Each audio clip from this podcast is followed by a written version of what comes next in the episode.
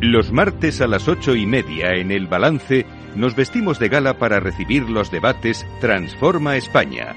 De la mano de Eduardo Serra y moderado por Federico Quevedo, todas las semanas dedicaremos un espacio a reflexionar y debatir sobre aquellos asuntos que contribuyan a transformar el futuro y hacer del nuestro un país mejor.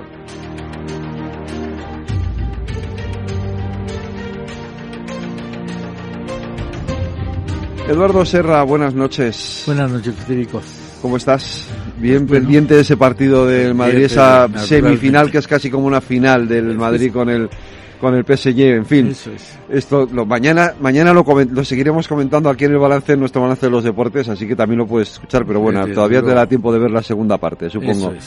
Eh, pero bueno, vamos a nuestro debate de Transforma España, que es lo que nos toca este martes, como hacemos siempre, con un tema con un tema de estos que, mm, en fin, en España tiene mucho mucha trayectoria, hemos tenido hay mucho debate sobre este asunto, hay mucho debate entre las fuerzas políticas también.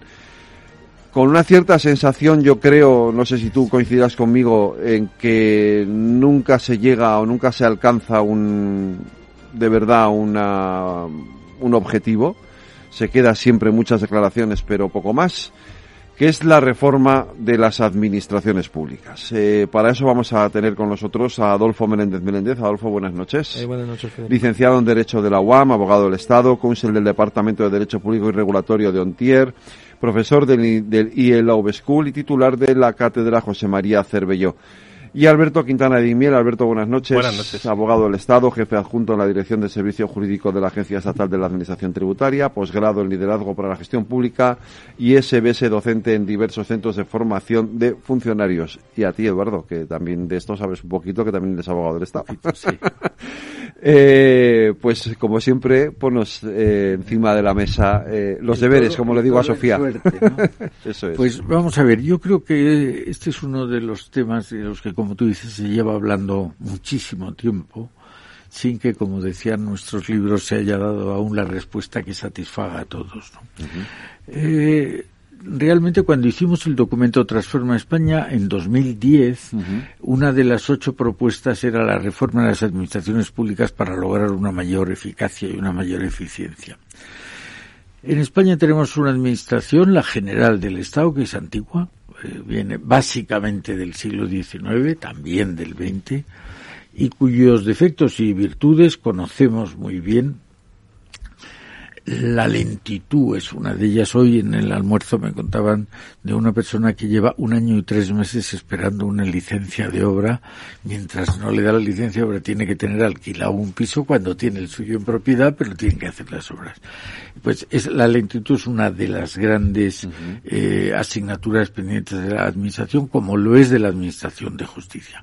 Pero tenemos también unas administraciones nuevas, como las administraciones autonómicas, sí. y vamos conociendo sus defectos. En contraste muchas veces con la Administración General del Estado, la Administración General del Estado que tiene unos criterios más regulados, más ordenados de acceso y aquí hemos visto lo que es el, el amiguismo, el enchufismo, el nepotismo y también en algunos casos la corrupción, que aunque ha estado protagonizada más por la clase política, sí. muchas veces ha alcanzado a las, a las administraciones. Yo creo que es un magnífico momento para abordar la reforma de las administraciones. Eh, primero porque las nuevas tecnologías permiten y algunas administraciones ya lo han hecho, la administración sanitaria, por ejemplo, ya lo ha hecho, la digitalización. Uh -huh. Tú sabes mucho de eso, pero creo que eso es una de las de las patas en las que nos deberíamos apoyar porque la digitalización te da rapidez pero también te da neutralidad, te da una serie de ventajas que deberían asimilar cuanto antes las administraciones. Eh, por otro lado tenemos que hay, hay las administraciones en este mundo globalizado, lo que pasa es que ponen a España en peor situación en comparación con otros países. ¿Por qué? Porque las administraciones de otros países, de, no de todos, pero de algunos, colaboran más con las empresas, remueven obstáculos, le dan más facilidades y hacen que esas empresas de otros países sean más eh, competitivas que las nuestras. Yo creo que ese es otro vector en que también deberíamos aprovecharlo. Los fondos europeos también deberían ir en la misma eh, dirección. Y hay un punto que es el talento. La administración, la administración general del Estado, y eso lo reconoce todo el mundo, eh, tiene pruebas, sobre todo en los escalones superiores, que requieren, que atraen al mérito y al talento. Eso lo hicieron los chinos hace ocho siglos, lo han hecho otras administraciones europeas. Y ahora hay peligro porque hay muchas declaraciones. Yo he llegado a oír a, un importante cargo el decir que la, el mérito es fascista. Mire usted, eh, sí, sí, pero a mí me parece que si me subo a un avión quiero que el piloto tenga 10.000 horas de vuela, no que le... Ser posible más claro, que 100, claro. Claro. es decir, que es un elemento esencial en una, no en una administración, en una vida tan compleja como es la vida, la vida actual. Yo creo que mm, el pensar que la administración no debe tener talento es quizá el mayor error que se puede cometer en estos momentos. Yo estoy convencido que en el mundo de hoy ha habido épocas en la antigüedad, lo hemos hablado aquí tú y yo, ha habido épocas en la antigüedad donde eh, la riqueza de unas naciones se medía por el territorio, otras que se medía por la población, otras que se medía por la fuerza de los ejércitos, otras, pero hoy la fuerza reside básicamente en el talento. Si tú tienes gente talentosa, tu país va a ir mejor seguro que si no tienes gente talentosa. Por eso estamos empezando ahora en la fundación, que ya hemos hablado aquí también, un, proyecto que se llama eh, Work from Spain, trabaja desde España,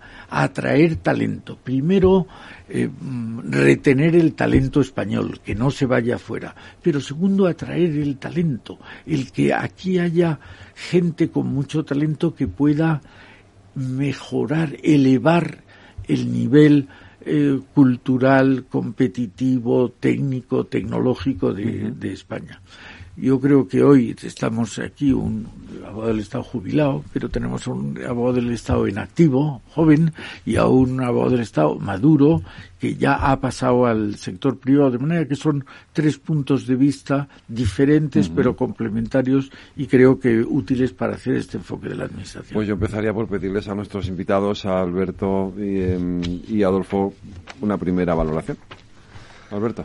Pues eh, va un poco también en la línea de lo que ha dicho Eduardo, estoy totalmente de acuerdo con su planteamiento y creo que podemos encontrarnos ahora en una situación de cierta oportunidad. Actualmente existen eh, 2,7 millones de empleados públicos. Eh, en los próximos 10 años se van a jubilar 900.000, que es la generación de los, de los baby boomers. La edad media son 52 años.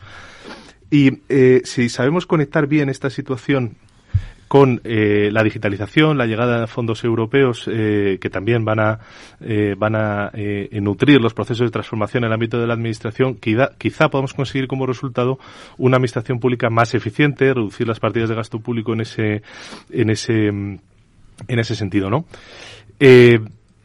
La administración pública, sobre todo la administración del Estado, tampoco se vende bien. Em, así como en el caso del sector privado existe pues un poco también el, incentivo, la competitividad. En el ámbito de la administración pública em, no se explica siempre adecuadamente eh, cuáles son sus procesos de toma de decisiones, cuáles son las razones por las cuales actúa, eh, cuáles son eh, sus motivaciones y cuáles son la consecución de sus objetivos, ¿no? Y la administración sí que ha avanzado en materia de digitalización, con la implantación de procedimiento electrónico, con la notificación electrónica, con la implantación también incluso de algoritmos en, lo que es también la, el manejo de, de sus datos. Yo creo que si se aprovecha bien esta, esta situación, eh, quizá la administración pública puede dar un paso adelante, ¿no?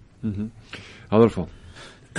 Pues yo eh, coincido. Yo creo que, eh, como ha dicho muy bien Eduardo, en un mundo global como en el que estamos y vamos a seguir estando, es importante para la competitividad de, las naciones, en este caso desde España, que funcione el sector privado y el sector eh, público, los dos. Es decir, el, privado, porque es el que crea riqueza, etcétera, eh, fundamentalmente, pero también la administración, porque opera, mm, aparte de que eventualmente pueda también generar algún tipo de, riqueza, pero opera como, como el árbitro de las relaciones, ¿no? de, eh, yo no estoy de acuerdo con ese debate que hay eh, sobre regulación, eh, sí o regulación no. El debate es buena regulación o mala regulación, porque regulación no es la anarquía.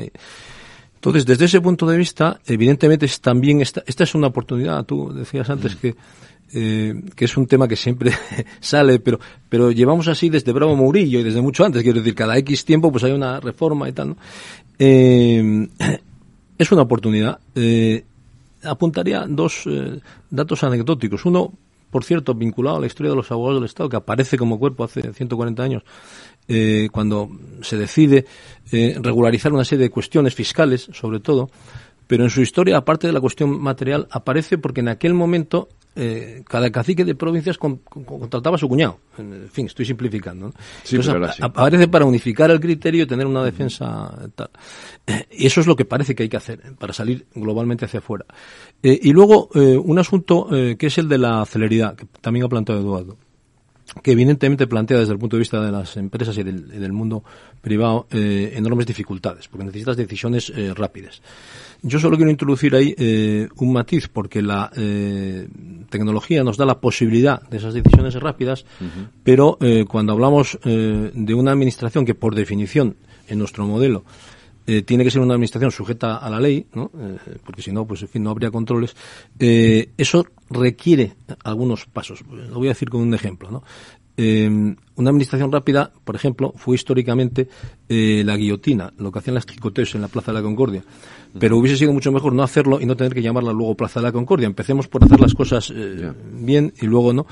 Eh, y ahí hay otro factor, y con esto termino esta primera aproximación, muy claro en la tecnología, que es eh, la perspectiva humana de la tecnología. Como, o sea, la tecnología no cambia las realidades tanto como parece. Podemos salir a la calle aquí y, hay tiendas. bueno, Internet es lo mismo, pero en otro, en otro, ¿no? Y por tanto las reglas tienen que seguir siendo relativamente parecidas. Pero indudablemente es un momento muy oportuno para hacer esa reforma de la administración y además, Eduardo ha denunciado dos niveles, tres habría aquí, pero habría cuatro, porque hay que contar también con la Administración Europea, que está ahí y que, y que forma parte de, de, nuestro conjunto. ¿no? De manera que el, trabajo es eh, importante, eh, el que hay que hacer, eh, y no hay que arredrarse porque haya dificultades, eso forma parte de, de la vida misma, ¿no? O sea, yo, yo, no sería pesimista, soy optimista, congénito, pero con, creo que con fundamento. Eh, Eduardo, uno de los, eh, de los eh, asuntos de debate cuando se habla de la administración pública es el tamaño. si debe ser, hay quienes plantean lo que llaman el adelgazamiento del Estado y hay quienes, por el contrario, opinan que el Estado debe ocuparlo casi todo. Digamos que esos serían los extremos, ¿no? Un poco, pero ¿Qué tamaño debe tener la administración? Bueno, yo creo que mm, Adolfo se ha aproximado hablando de es como el árbitro en un partido de, en una competición deportiva. Tiene que haber alguien que asegure el cumplimiento de las reglas, porque si no es la ley de la selva la que impera. Eso es una cosa. Otra cosa es decir que tiene que haber administraciones públicas. Vale. La siguiente cosa es ¿Cuánta administración pública? Yo, a mí me parece, es muy antiguo, pero me parece que sigue teniendo vigencia el principio de la subsidiariedad. Lo que pueda hacer el pequeño que no lo haga el grande. Lo que pueda hacer la sociedad civil que no lo tiene que hacer la administración donde falte la sociedad civil que lo haga la administración. Pero estamos, cuando no sucede eso, sino que coexisten sociedad civil y administraciones públicas, lo que pasa es que estamos generando un debate desigual. Unos, por ejemplo, en la enseñanza, unos compiten eh, sin tener dinero y tienen que cobrarlo de los alumnos y otros compiten porque el Estado les da el dinero y entonces los alumnos no tienen que ponerlo. Eso tiene ventajas. Hay una esencial que es la igualdad de oportunidades. Oiga, por fortuna en la España de hoy cualquier persona en edad escolar puede tener y debe tener y tiene educación. Y otra cosa es la calidad de la educación. A mí me parece irrealista pensar que un padre no quiere la mejor educación para sus hijos. Y es un sueño, una hipérbole el pensar que yo quiero la mejor educación del mundo para mis hijos poniendo el extremo, el que tengan un preceptor privado que venga a casa a enseñarles distintas materias y que eso sea posible para cuatro o cinco millones de chicos en España. Mire usted, eso no puede ser. Entonces, deberíamos de aplicar esos principios de subsidiariedad y de dejar que la administración pública haga lo que no puede hacer la sociedad por sí misma o lo que es necesario hacer para asegurar esa igualdad de oportunidades. Mm. Pero más allá de eso no lo veo necesario. Y estamos viviendo desde hace ya muchos años una hipérbole de la, de la actuación de las administraciones, donde se meten en todos lados, se meten en la gestión, en las empresas, con una regulación que, como bien decía Adolfo, tiene que haber regulación. Pero no me diga usted que tengo que hacer cada año una evaluación por parte de los consejeros de cómo funciona el Consejo, porque no tiene ninguna utilidad práctica y es una pérdida de tiempo enorme. Eso creo que podrían ser los principios inspiradores de ver la dimensión que deben tener las administraciones públicas.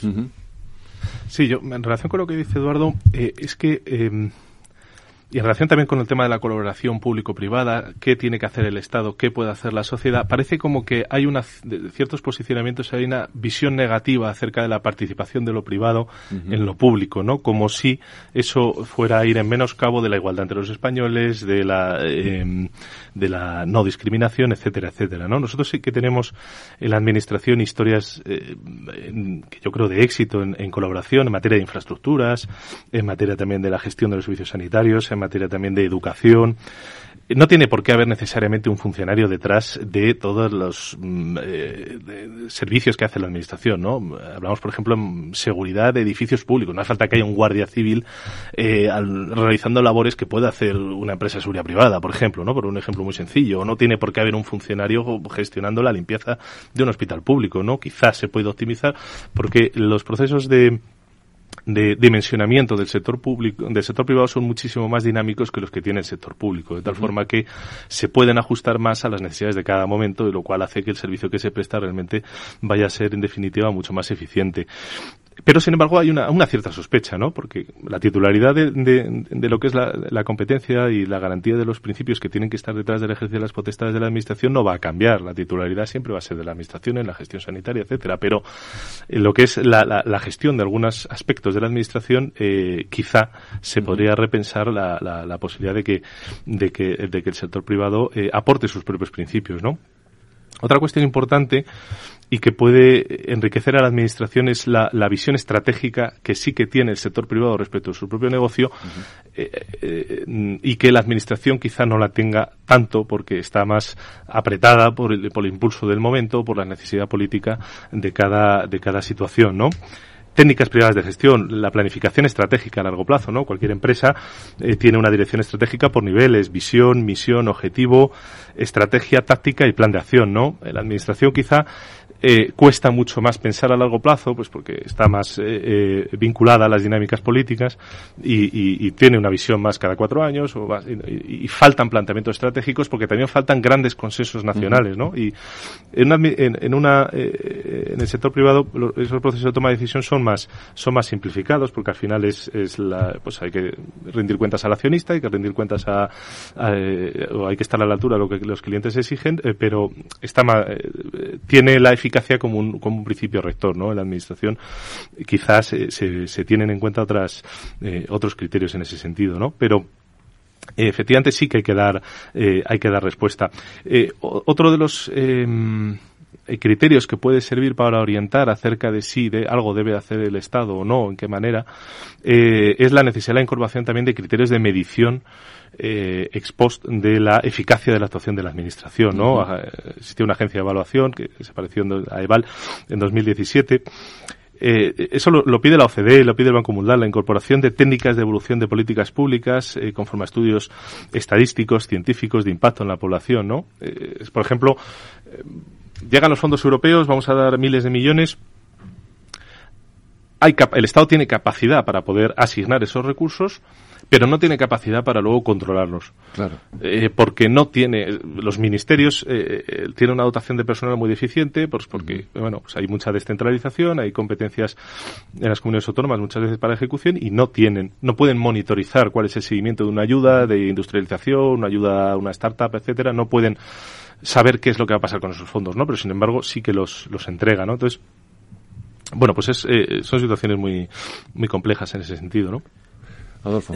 Yo creo que, eh, en línea con lo que decía Eduardo, eh, tiene que existir administración y voy a hacer una premisa previa un poco heterodosa para provocar. ¿no? España tiene una buena administración. En la, ¿Qué sería de nosotros con el COVID si no fuera por los médicos? ¿Qué sería de nosotros si no fuera por la unidad militar de emergencias en el COVID o en el volcán o en el no sé qué? todo eso es Estado, es administración y que funciona correctamente tal. La cuestión está, ha estado siempre en el, en el terreno intermedio. ¿Qué debe hacer uno y qué debe hacer otro? Obviamente, esto es pura constitución, eh, los extremos aquí no caben. Es decir, es Estado y mercado. La opción no es Estado o mercado. Esto está claro desde el punto de vista jurídico. Pero, eh, por ejemplo, eh, en materia de consultoría, o de, hay ya una jurisprudencia y una línea de acción administrativa y tal para evitar que lo que puede hacer el sector privado lo duplique el público. No me voy a referir a, temas concretos, pero que los hay. ¿no? Eh, y luego, yo creo que, y Eduardo lo ha apuntado muy bien, empieza a ocurrir otra cosa que es de puro sentido común. Es decir, si tú tienes un poder de mercado o, público, eh, tienes que tener unos controles. Eso es jurídico puro, ¿no? Los que sean.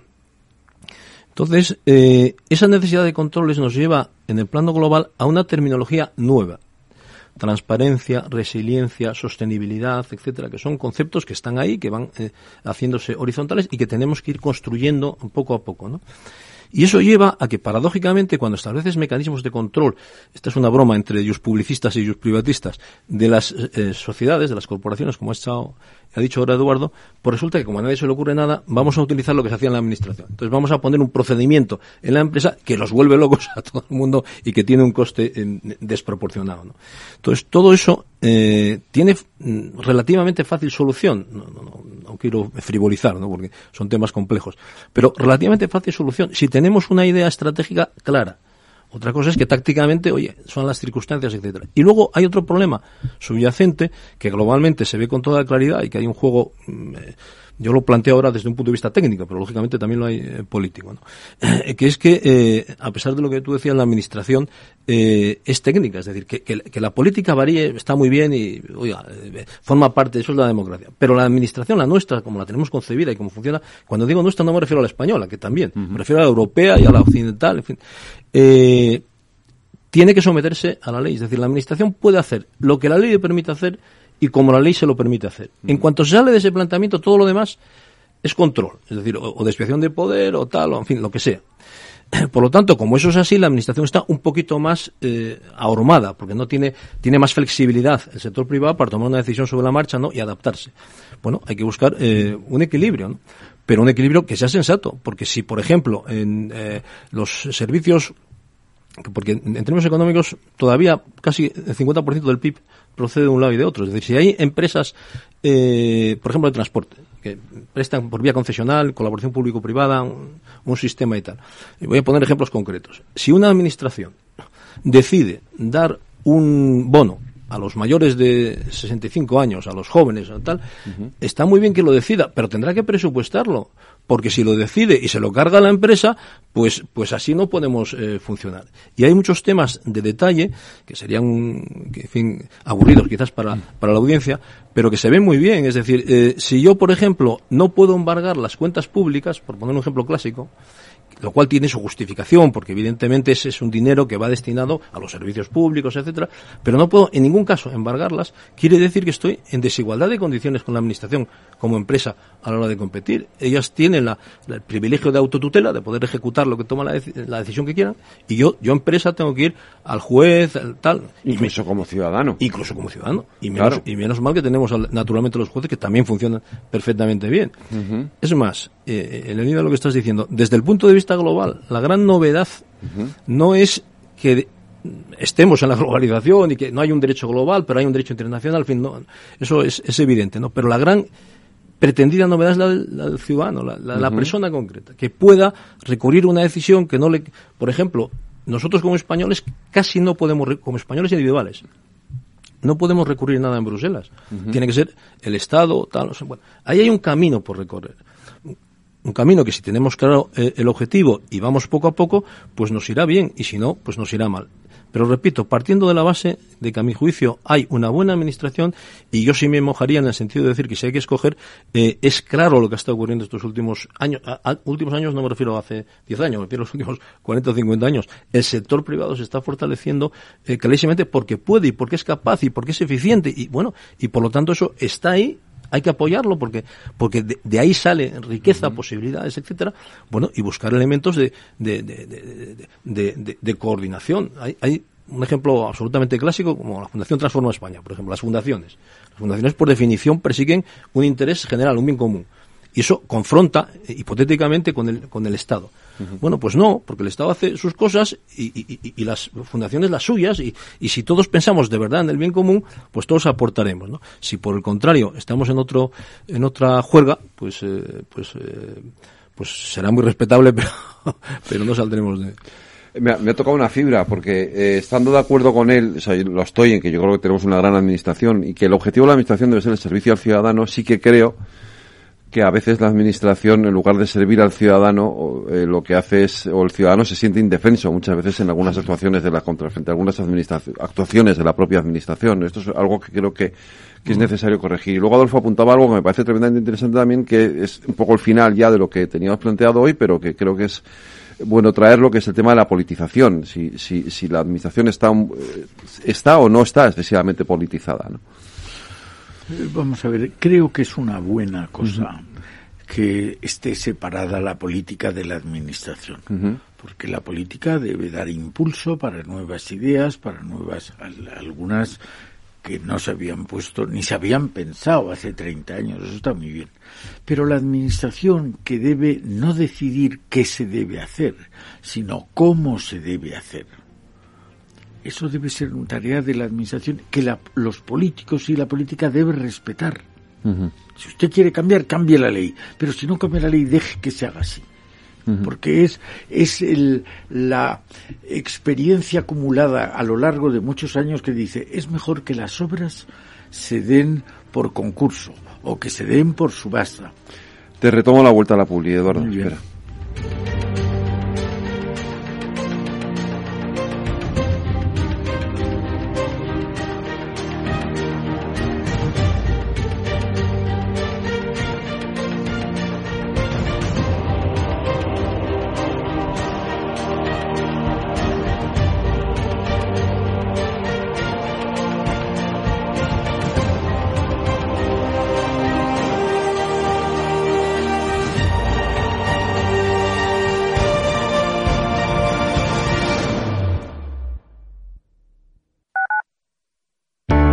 Radio, la genuina radio económica.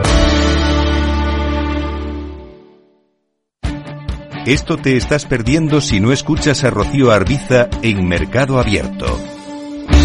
Margarita Rivas, broker y escritora. Hay que ser muy valiente para cuando sucede un crack como los que yo viví en el 77 o los que he vivido después, pues es el momento seguramente de, como decía déjame Grasa, a mí me gusta comprar cuando el mercado está tan sumamente aterido de miedo que es cuando es momento de comprar. Mercado Abierto con Rocío Arbiza. Conecta Ingeniería es el programa que acerca la ingeniería a la sociedad. Todos los miércoles de 10 a 11 de la mañana en Capital Radio con Alberto Pérez. Conéctate. Capital Radio. Siente la economía.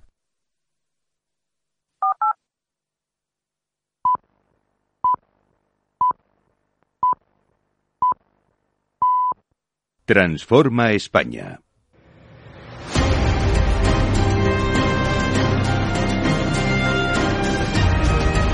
Las nueve, una hora menos en las Islas Canarias. Siguen ustedes en la sintonía de Capital Radio, aquí en el balance y en nuestros debates Transforma España. Eduardo, te había dejado con la sin terminar el argumento No, pero vamos, se, podía dar por terminado. Yo lo que creo es que es verdad que hay indefensión del ciudadano frente al sector público y eso es una de las razones por las cuales, como decía antes Adolfo, junto a la Administración gran defensora del interés general, es perfectamente lícito y necesario que la Administración cree sus propias herramientas, las asociaciones, las fundaciones, para corregir excesos y errores de la Administración. De manera que yo lo que creo es que esa colaboración entre el sector público y el sector privado es absolutamente esencial. Pero si no lo creyera, habría que hacerla igual, porque habéis dicho, estamos en un mundo globalizado. En el mundo globalizado quiere decir que hay señores, hay países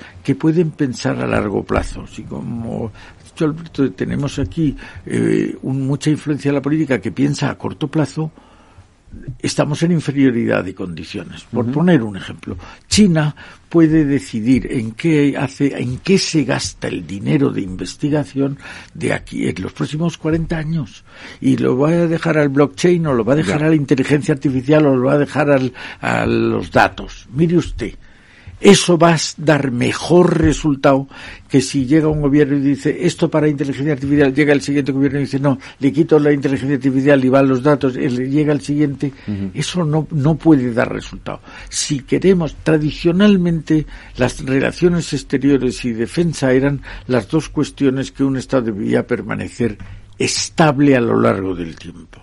Pero es que ahora no podemos tener una política de innovación cambiándola cada dos minutos, ni una política industrial, ni una política educativa. Cada vez más políticas requieren que haya largo plazo. Por eso habéis dicho, el consenso es absolutamente imprescindible. Y si hay una causa por la cual la Administración eh, está perdiendo el cariño, el respeto de, las, de los contribuyentes, es porque se olvidan de los intereses públicos porque se concentran en la discordia, en la pelea, en el desacuerdo. Mire usted, yo entiendo muy bien que, se que haya desacuerdos, pero entiendo todavía mejor que tiene que haber acuerdos, que necesitamos acuerdos. En la medida en que dan la, imagen de la permanente discordia, están perdiendo la consideración de la ciudadanía. Estoy completamente de acuerdo. Es decir, lo que hay que trazar es, eh, en un mundo global, hay que sumar, hay que trazar puentes, hay que construir diálogos, en fin. Eh, que no quiere decir, por cierto, eh, cesiones, porque la tolerancia es tolerancia cuando tú tienes una convicción y escuchas al otro y piensas que a lo mejor se trata de tener un, un, un, elemento común, ¿no? que en el caso de la Administración, además, se concreta, eso es muy jurídico, pero se concreta en la ley, repito, la Administración no puede hacer lo más que lo que la ley le permite y con arreglo al procedimiento que la ley le da. Por encima, quien aprueba esa ley, bueno, eso ya es el Parlamento, la política ya es otra cosa. Eh, importante, pero otra cosa. Pero por debajo, y en la línea con, lo que decía Eduardo, si miramos la competitividad país, no, no la individual, pues veremos que los países más competitivos son los que tienen, desde luego, eh, un sector privado potente, pero también una administración potente. Porque si tú tienes que ir a ganar un mercado fuera, el que sea, bueno, conviene que vayas acompañado eh, de tu eh, de tu derecho, de tu país, de tu gobierno, de tu diplomacia, de tu defensa, si es necesario, etcétera, porque si no es muy difícil. Asumiendo, por supuesto, que este es un tópico muy del, momento, todo el mundo habla, la economía es global, eh, pero el derecho no es global. El derecho está vinculado a la jurisdicción y hay un derecho internacional, ¿no? Pero que tiene un planteamiento distinto. Pero bueno, vamos hacia eso. El derecho será global cuando lo de la guerra de las galaxias del, Parlamento este de, la Federación sea verdad y haya una ley igual para todos, un solo juez, un solo gobierno. Eso ni siquiera es real en Europa, que es lo más aproximado que tenemos a eso. Porque efectivamente hay un gobierno, hay un juez, hay, ¿no? Pero todavía nos queda camino. Y, y vemos todos los días, más desde España a veces, cómo eh, ese juego internacional de las decisiones que la administración toma y se sujetan a control, etcétera, provoca distorsiones. ¿No? Porque, por ejemplo, el debate en Europa entre el S4 clásico de que tomaba una decisión el juez y tenía que pedir al otro país el tal, a la, a la unidad de acción de los jueces, estoy simplificando un poco el argumento para que se nos entienda, ¿no? Pues es, es vital porque si, si, si eh, determinados países consideran que otros no son presentables, pues, pues, pues estamos mm, haciendo las cosas muy difíciles, ¿no? Porque, pero vamos, repito, yo lo digo desde un punto de vista eh, optimista, porque cuando dices esto, y no digamos en España, pero en el mundo en general, parece que, bueno, eh, siempre cito, porque me hace gracia, eh, a Obelix, que dice en momentos determinados del, del, cómic, es que se va a hundir el techo, estos romanos están locos. Bueno, pues no se va a hundir el techo, es decir, evidentemente hay problemas, y, como ha habido siempre, ¿no? Pero si los orientamos bien, y la orientación yo creo que es la que, en el caso de la administración, es lo que estamos diciendo, pues irá bien. Y, y, y cuidando, esto es una obviedad, lo ha dicho muy bien Eduardo, pero en fin, lo, lo, enfatizo porque me parece de sentido común, ¿no? Cuidando el talento, que es el valor fundamental que, que tenemos, ¿no? Alberto. Sí, decíamos que, teníamos, que tenemos una, una buena administración y, y, realmente es así. Es una administración sustentada por, eh, por cuerpos de funcionarios con mucha tradición, eh, con mucha, con mucho prestigio, con mucho esfuerzo detrás en, para poder acceder a, a, ello y con, y con mucha dedicación. Lo que pasa es que quizá eh, tenemos muchas veces la idea de la administración como la administración más cercana, ¿no? El ciudadano tiene la idea de la administración como el de funcionario de ventanilla, que es el que le...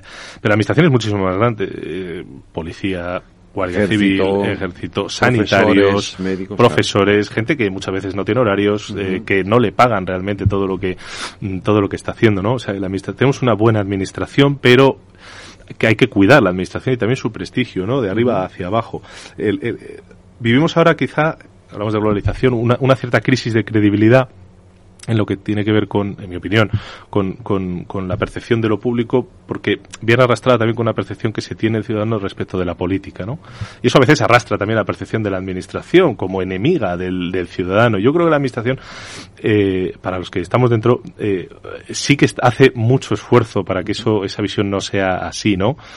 En materia de, se habla ahora mucho de sistemas alternativos de resolución de conflictos, sistema multipuerta, con, con eh, en materia de, en materia de, justicia, ¿no? Resolución de conflictos judiciales, eh, en materia también eh, de eh, tributaria, Consejo de Defensa del Contribuyente, foros de grandes contribuyentes, sistemas de códigos de buenas prácticas, actas de conformidad, un montón de procedimientos de, interpretación conjunta para, para que para reducir en definitiva la conflictividad para que el entendimiento entre el, contribuyente y la administración tributaria en este caso pues sea cada vez mejor evitando las situaciones de conflicto pero eh, bueno evidentemente esto se tiene que se tiene, se tiene que cuidar y, en, el tema de mm, para que esta administración siga siendo independiente, para que esta administración siga siendo también eficaz, hay que cuidar también los procedimientos de selección, que sigan siendo regidos por los principios de igualdad, mérito, capacidad, ¿no? y ahí volvemos otra vez a, cierta visión que se tiene el ciudadano de que, eh, bueno, el proceso de selección de la administración son puramente memorísticos y que tienes que recitar como un papagayo unos temas y así te eligen, ¿no? Y esto no es así porque los procedimientos de selección, además de que incorporan eh, exámenes prácticos, muchísimas oposiciones, eh, tenemos que, que, que, garantizar la pervivencia de estos principios. Esto solamente se puede hacer a través de, del sistema de selección que tenemos ahora. O al contrario, es volver al régimen de, de cesantías, ¿no? Que hablaba Larra, o un sistema de administración norteamericana, cesa una la administración, Bush, va, pues toda la administración se va, ¿no? Eh, esa, esa nota de permanencia le da al funcionario una independencia también en el ejercicio de sus funciones y, y, y por lo tanto, eh, puede servir más a esos, a, a los ciudadanos eh, de una manera totalmente desideologizada y con sometimiento únicamente a la ley, ¿no? Y esto es seguridad jurídica y esto es seguridad jurídica para el operador eh, privado, para el inversor extranjero, para, para, eh, para, para, la propia actividad del, ciudadano en su, en su vida diaria, ¿no? Acabas de plantear ahora, Alberto, un tema que me interrumpo nada más para enfatizarlo, ¿no? que es el de los arbitrajes. En el mundo privado eh, hay una tendencia a incrementar los arbitrajes porque dan una solución eh, más rápida y, eficiente y, y, a un coste adecuado que a lo mejor eh, a un contencioso. ¿no? Sobre todo cuando es mm, con la administración, porque ahí no tienes opción, el contencioso tienes que ir básicamente al juez. Pero si vamos miramos al derecho comparado a lo que ocurre en otros países, veremos que en Europa mismo, sin ir más lejos al otro lado de los Pirineos, hay más flexibilidad para determinado tipo de eh, arbitrajes. Bueno, pues eso, que yo no me pronuncio sobre que sea lo uno o lo otro. Lo que sí está claro es que para nuestras empresas y las que van de una frontera a otra es definitivo eh, un elemento a considerar si eso puede funcionar o no puede funcionar. Y si a mí no me lo dejan hacer y se lo dejan hacer a la empresa competidora, evidentemente se está introduciendo un elemento ¿no? de... Claro, no, el, el tema es que una empresa, un inversor necesita que la justicia no solamente sea justa, sino que sea rápida, ¿no? Sobre todo porque, bueno, pues eh, está invirtiendo y tiene que ver el resultado de sus actuaciones. Entonces, lo que pasa es que hay, hay un problema de aplicación de todos los sistemas de resolución alternativa, de arbitraje en el ámbito de la administración, es que se supone que la administración ya actúa con objetividad. Por supuesto. Entonces no, no, hay una posición enfrentada a otra con el ámbito privado de, bueno, uno tiene un interés y otro tiene otro interés y se llega a un acuerdo, ¿no? El ámbito, la, la traslación de la, de la mentalidad transaccional al ámbito de la administración no es tan clara porque ya se supone que la administración eh, sirve con objetividad a los intereses generales, etcétera. Ya se supone que ha resuelto conforme a derecho, como su entendimiento de lo, de lo que debe ser. Eh, eh, y entonces, claro, eh, y ya sus resoluciones son, son ejecutivas. La administración tampoco tiene capacidad para, para Estoy de, Porque puede introducir criterios de desigualdad, no puede negociar en una sala cómo aplica un tributo. Estoy de acuerdo, estoy de acuerdo. Es, más, es complicado, es un tema complicado. Pero, pero hay que abrirse, porque si vamos a reformar la administración, a lo mejor una cosa que hay que replantearse es ese elemento posicional de unos y de otros, el que sea, no, no, no estoy prejuzgando el tal. Pero, oiga, eh, ¿por qué se puede sospechar de un ciudadano en general?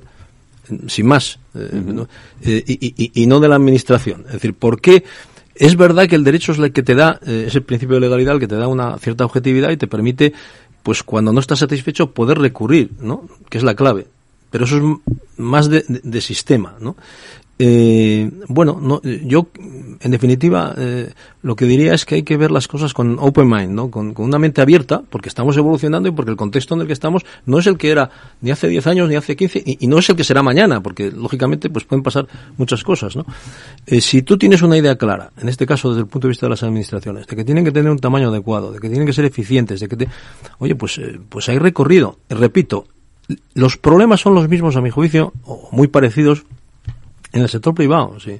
Porque eh, todos esos conceptos que he mencionado ahora, que están en la información no financiera cada vez más importante de las empresas, etcétera, están manifestando ese tipo de cosas. Es decir, la administración tiene que ser objetiva, sí. Y hay conflictos de intereses. Y si en un sector, eh, en una empresa privada, te cogen incumpliendo los conflictos, eh, incurriendo en un conflicto de interés, o etcétera, pues puedes tener también un problema. La respuesta al derecho es eh, en las dos direcciones, ¿no? Con lo cual, no, mm, repito, no quiero ser dogmático porque no, lo soy por convicción, pero sí creo que todo eso debemos ir reflexionando poco a poco para hacer que todos nos sintamos más cómodos, ¿no? Y podamos convivir, porque porque yo no concibo, desde luego, eh, ninguna nación moderna, eh, ningún país que pueda moverse en el mundo mm, sin tener una administración eficiente y un sector privado eficiente. Esto es. Eh... Sí, yo creo que ahora que todo el mundo persigue la prosperidad y medimos con centesimales el crecimiento y las previsiones de crecimiento, yo creo que es fundamental el que vayan de consumo el sector privado y el sector público, las empresas y la administración todos queremos el que haya más riqueza, que haya más prosperidad, pero muy pocos se ocupan de ver cómo se genera esa riqueza. Eh, yo creo que aquí habéis dicho la seguridad jurídica. Es esencial si usted tiene un capital y quiere invertirlo. Y a usted le dice, mire, en este país pues si le quita la razón, usted tardará una media de ocho años en que se la restauren, en que se lo devuelvan. Y en este país, sin embargo, tardan seis meses. Pues lo normal es que la gente se vaya a ese país.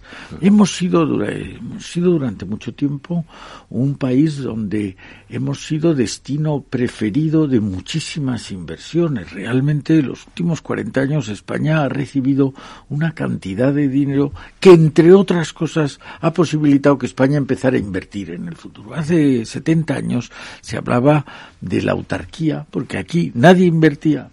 Y, nadie invertía de fuera y los españoles no tenían dinero para invertir fuera.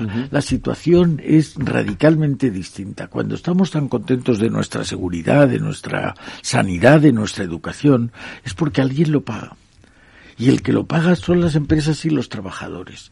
Luego, mucho cuidado con perturbar ese funcionamiento. Y ese funcionamiento exige que te acompañen, como decía Adolfo, las administraciones cuando vas fuera y que el embajador o la embajada te apoye no más, pero como apoyan los de otros países a los que nos gustaría parecernos más, Inglaterra, Estados Unidos, Japón, oiga, que, ¿por qué no podemos hacerlo nosotros igual?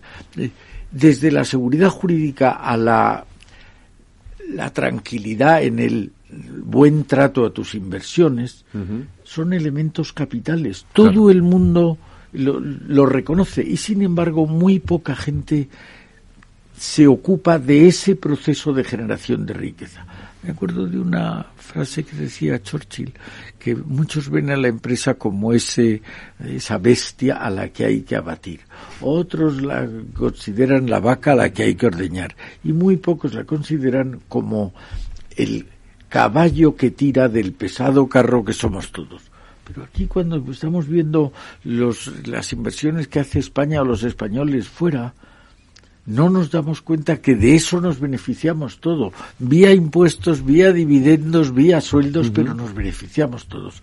Por eso eh, decimos la concordia en los políticos, por eso pedimos la colaboración público-privada, porque tenemos que tenemos una capacidad enorme para mejorar, estamos mucho mejor que hace un tiempo, pero tenemos más capacidad para seguir mejorando. Me gustaría introducir un asunto que creo que, tiene mucho que ver con esa reforma de la administración, que una, una, de las quejas que tiene el ciudadano con respecto a la administración a veces es la lentitud. Y entiendo que una manera de corregirlo es la digitalización. Es algo que es un proceso que en la que la administración es importante y que a lo mejor hay en algunas áreas de la administración todavía es lento, ¿no? Ese proceso de, por ejemplo, la justicia tiene una carencia enorme de, en, en, ese proceso de digitalización, ¿no? Bueno, eh, en, el ámbito de la justicia sí que sí que ha habido bastantes avances, ¿no? Lo que pasa es que pues es complicado, ¿no? La digitalización fundamentalmente de la administración son tres ámbitos de actuación, la gestión de los datos, eh, todo el tema de ciberseguridad y la incorporación de metodologías en la gestión de, los procedimientos y en la, en la gestión de conocimiento y en la, y es complicado por, por, por, muchos motivos, ¿no? Eh, en primer lugar, en, la medida en que vamos a hacer un procedimiento eh, electrónico, ya hay un reglamento eh, de pasado marzo del 203-2021 de actuación y funcionamiento de la Administración eh, pública por medios electrónicos, que habla de sede, de portal, de notificación electrónica y, que desarrolla realmente la ley, eh, la ley de, procedimiento administrativo de 2015, que, eh, bueno, pues desarrolla el procedimiento. Y, y, todo lo que es la normativa en materia de notificaciones y todo lo que es la normativa en materia de procedimiento electrónico va obligando a, cada vez más colectivos a recibir notificaciones electrónicas, ¿no? Son las personas jurídicas, eh, determinados colectivos de personas físicas. Una vez tú tienes digitalizado un procedimiento, la gestión del mismo eh, es mucho más sencilla, eh, es más eficiente, contamina menos también, lo que tiene las administraciones de cero papel que se dice, etcétera, ¿no? Pero también existen eh, problemas. uno de los primeros problemas que se plantean, que también eh, lo plantea el, teletrabajo, que es otra de las patas que puede tener la digitalización y que también es trasladado al ámbito de la administración, aunque también el sector eh, privado es, es importante, puede hacer, puede tener un impacto muy positivo en, la, en las propias dinámicas, no solamente en la calidad de vida del propio funcionario, sino también en, lo que son la optimización de los, pues, de los inmuebles de la administración, no harán falta a lo mejor tantos, tantas sedes, tantos edificios, etcétera son los problemas de seguridad, ¿no? La seguridad, claro, eh, si tú implantas el teletrabajo, eh, utilizas redes eh, privadas, conexiones que tienen que ser seguras para la gestión de toda la información de organismos que pueden ser muy sensibles, agencia tributaria, policía, etcétera, ¿no? La falta también de, controles físicos, eh, los problemas también de evaluación del desempeño en un contexto de trabajo remoto, eh, las posibles desigualdades que tiene que haber también entre, eh, puede existir entre diferentes funcionarios. Y luego también, que no podemos olvidarnos que existe una cierta brecha digital en el acceso a lo, a lo que es las nuevas tecnologías, no es igual para todos los ciudadanos, ni es igual para todas las edades, de tal forma que, claro, la administración tiene que servir a todos, tiene que servir a, a todos los españoles, además en condiciones de igualdad. De tal forma que, eh, bueno, esto se ha puesto manifiesto con el tema de los bancos, ¿no? Sí. la, polémica que ha surgido, pues porque... El tema de los cajeros. los cajeros, claro, dice, voy a iniciar un procedimiento, voy a recurrir, eh, pues esto de, esto de este procedimiento del ayuntamiento, esta ayuda, o quiero solicitar una licencia, etcétera, pero a lo mejor no tengo ordenador, porque yo pues, soy un pueblo pequeño de Castilla tal. Y León. Y León, La Mancha, donde sea, o Madrid, donde sea, ¿no? Y, o de una ciudad mismo, ¿no? Yo tengo una edad que no tengo acceso a... Entonces, claro, es si tienes que mantener la, tienes que mantener un procedimiento tradicional en papel con un funcionario, la ventanilla, etcétera, a la vez que implantas procedimientos electrónicos, ¿no? Entonces vas a acabar en dos cosas porque tienes que garantizar que sea accesible para todo el mundo. no, es sencillo, ¿no? Y también eh, todos los problemas de seguridad que hemos que hemos comentado, pero sí que efectivamente eh, eh, también están viniendo muchos fondos europeos para la digitalización de la de la administración que se van que se están implantando, pero no existen eh, tampoco suficientes medios ni suficiente personal en la administración para poder gestionar todo ese nivel de fondos que además parece que hay prisa por gastarlos. Y... Pero vamos a ver, eh, la descripción es correcta, pero vamos a, a, plantearlo de otra manera. Estamos, yo creo, todos de acuerdo en que la digitalización no es que sea el futuro, es que es una realidad y estamos ahí y por lo tanto tenemos que adaptarnos. Y hay un problema de transición hacia la digitalización, eh, con, todos esos principios que están en el derecho global, la sostenibilidad, que no significa solo medioambiental, es sostenibilidad de las organizaciones, etcétera.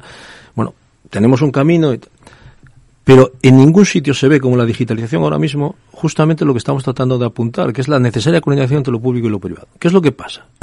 La administración lo ha descrito muy bien.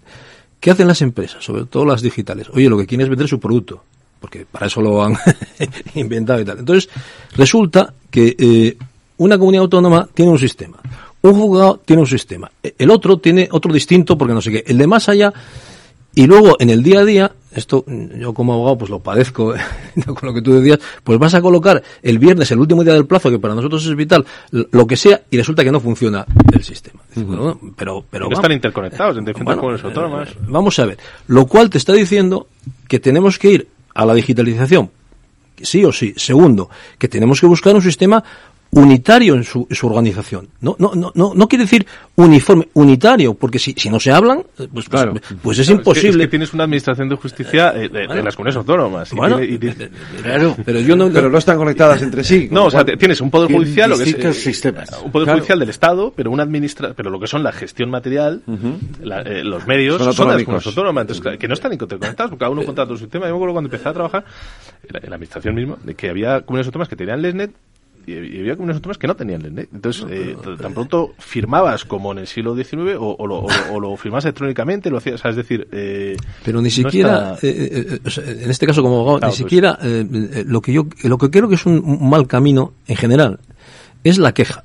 Es decir, la queja es un, suele ser una descripción de lo que pasa. Bueno, ya sé que, que llueve y que el mundo está de acuerdo. Ese, ese no es la cuestión. Vamos, es, es un importante.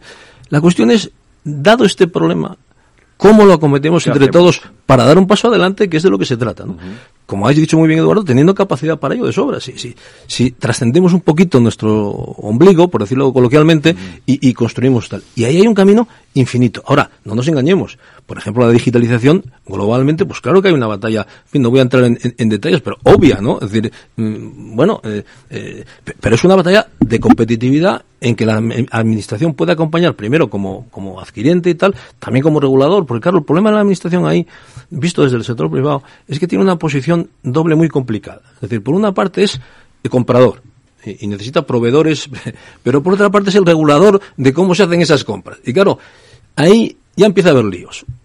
Dios, en el buen sentido de la palabra, no digo objetivos, no estoy hablando de, por supuesto, de corrupción que, que en que es inaceptable.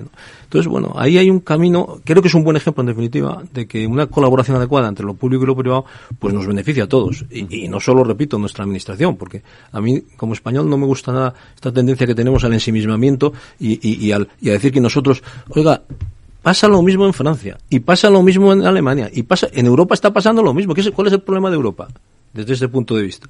Pues que cada uno tiene una ocurrencia eh, y sin embargo tenemos una capacidad en términos históricos, culturales, etcétera, económicos potentísima, pero que se pierde a veces en, en, estas divagaciones, ¿no? En fin, no sé si tiene mucho sentido lo que digo, pero... No, no, lo tiene. Yo creo que evidentemente hay, hay problemas que nos primero nos preocupan a todos eh, la sostenibilidad, el cambio climático, y que no se pueden abordar desde 200 administraciones distintas como hay 200 países. Mm, cuando hubo la anterior globalización, que ahora se habla de la primera globalización, que España tenía un papel muy preponderante, ya se notó aquello y se hablaba de la monarquía católica. Monarquía quería decir Estado y católica quería decir universal. Uh -huh. La gente entonces, hace 500 años, pensaba que era necesario tener un derecho internacional, tener una, una respuesta global, global, a los problemas uh -huh. comunes. Yo creo que ahora mismo estamos en esa situación, pero muy agravada. Ahora no podemos mm, hacer lo que estamos haciendo con nuestra casa, que es el planeta. Hoy me explicaban en una empresa que ya la pesca en pesquerías ha igualado el año 19 porque están agostados los mares, los océanos y los ríos. Y entonces hay que hacer eh, cultivar la pesca porque ya la salvaje ya no da más de sí. Bueno, no podemos maltratar a los océanos, no podemos maltratar a los ríos. Esta es una necesidad global y se, eh, se enfrenta mucho mejor desde un punto de vista que desde 200. Eso que estábamos hablando de que los sistemas digitales cambian en las administraciones autónomas, tiene razón Adolfo, es lo mismo que nos está pasando en Europa. Cuando eh, en defensa se decía, eh, Estados Unidos tiene tres carros de combate, Europa tenía 120. ¿Cómo puede hacer eso? Porque si tiene 120, cada carro de combate te sale muchísimo más caro. Y esto, esta necesidad es predicable de dentro de un país y en el caso de Europa de entre distintos países. Y luego ha visto con un tema que me parece muy relevante que es la digitalización. Es verdad que hay que asegurar que no haya brecha digital.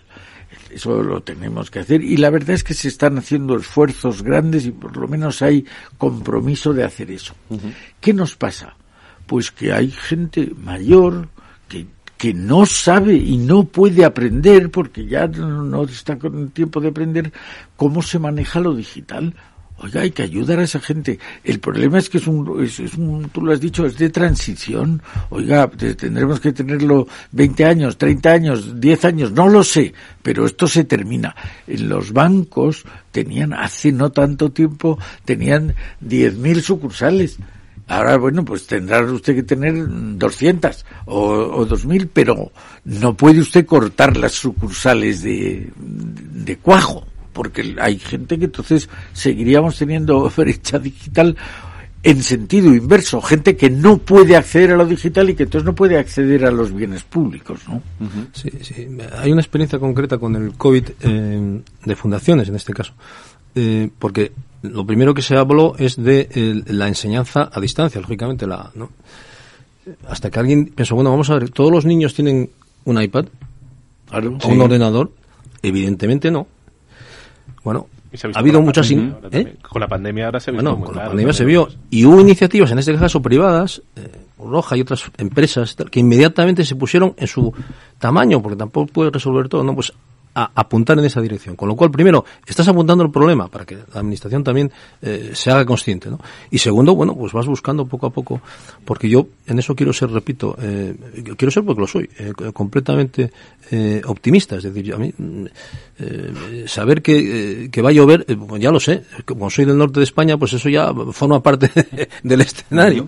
Pero eso no quiere decir que me vaya a meter en casa y que no vaya a salir nunca más. Es que la, digitalización realmente no es, no es una opción, es el futuro y es, el presente. no es opcionable. No, es una cosa que podamos elegir. Es algo Que forma, si está en la sociedad, tiene que estar en la administración. porque la administración se relaciona con la sociedad. no eso Y es, también tiene que verse desde el punto de vista de la oportunidad, de la oportunidad de negocio. ¿no? Igual que se habla de la eh, transición energética, pues la oportunidad de negocio para otros modelos de, de, gestión, de gestión energética y de otra forma de, de, recursos, pues también para la digitalización. Tan, es, así que la documentación, el planteamiento internacional, eh, los objetivos ODS y tal, los fondos eh, europeos van básicamente en esas dos direcciones. Sí. Y, y, y, apunto una última idea por, por desahogar y, poner más optimismo. Eh, el planteamiento global y los temas de sostenibilidad, etcétera, es fundamental la acción de conjunto por razones obvias. En Glasgow, en la última reunión, porque ha habido momentos de idas y venidas, ¿cuáles son los países que más han apoyado el, las democracias? porque, eh, porque están más desarrollados, porque lo sienten, porque sienten necesidad de comprometerse. En fin, sin, sin, Y porque tienen a una ciudadanía ante la que tienen que responder. Tienes que dar cuentas. Claro. dar cuenta. Eso es. Pues eh, Alberto Quintana, Adolfo Menéndez y Eduardo Serra, muchas gracias por este apasionante e interesantísimo debate sobre la reforma de la Administración. Eh, muchas gracias a los tres y Eduardo, a ti te espero la, el martes que viene con más debates de España.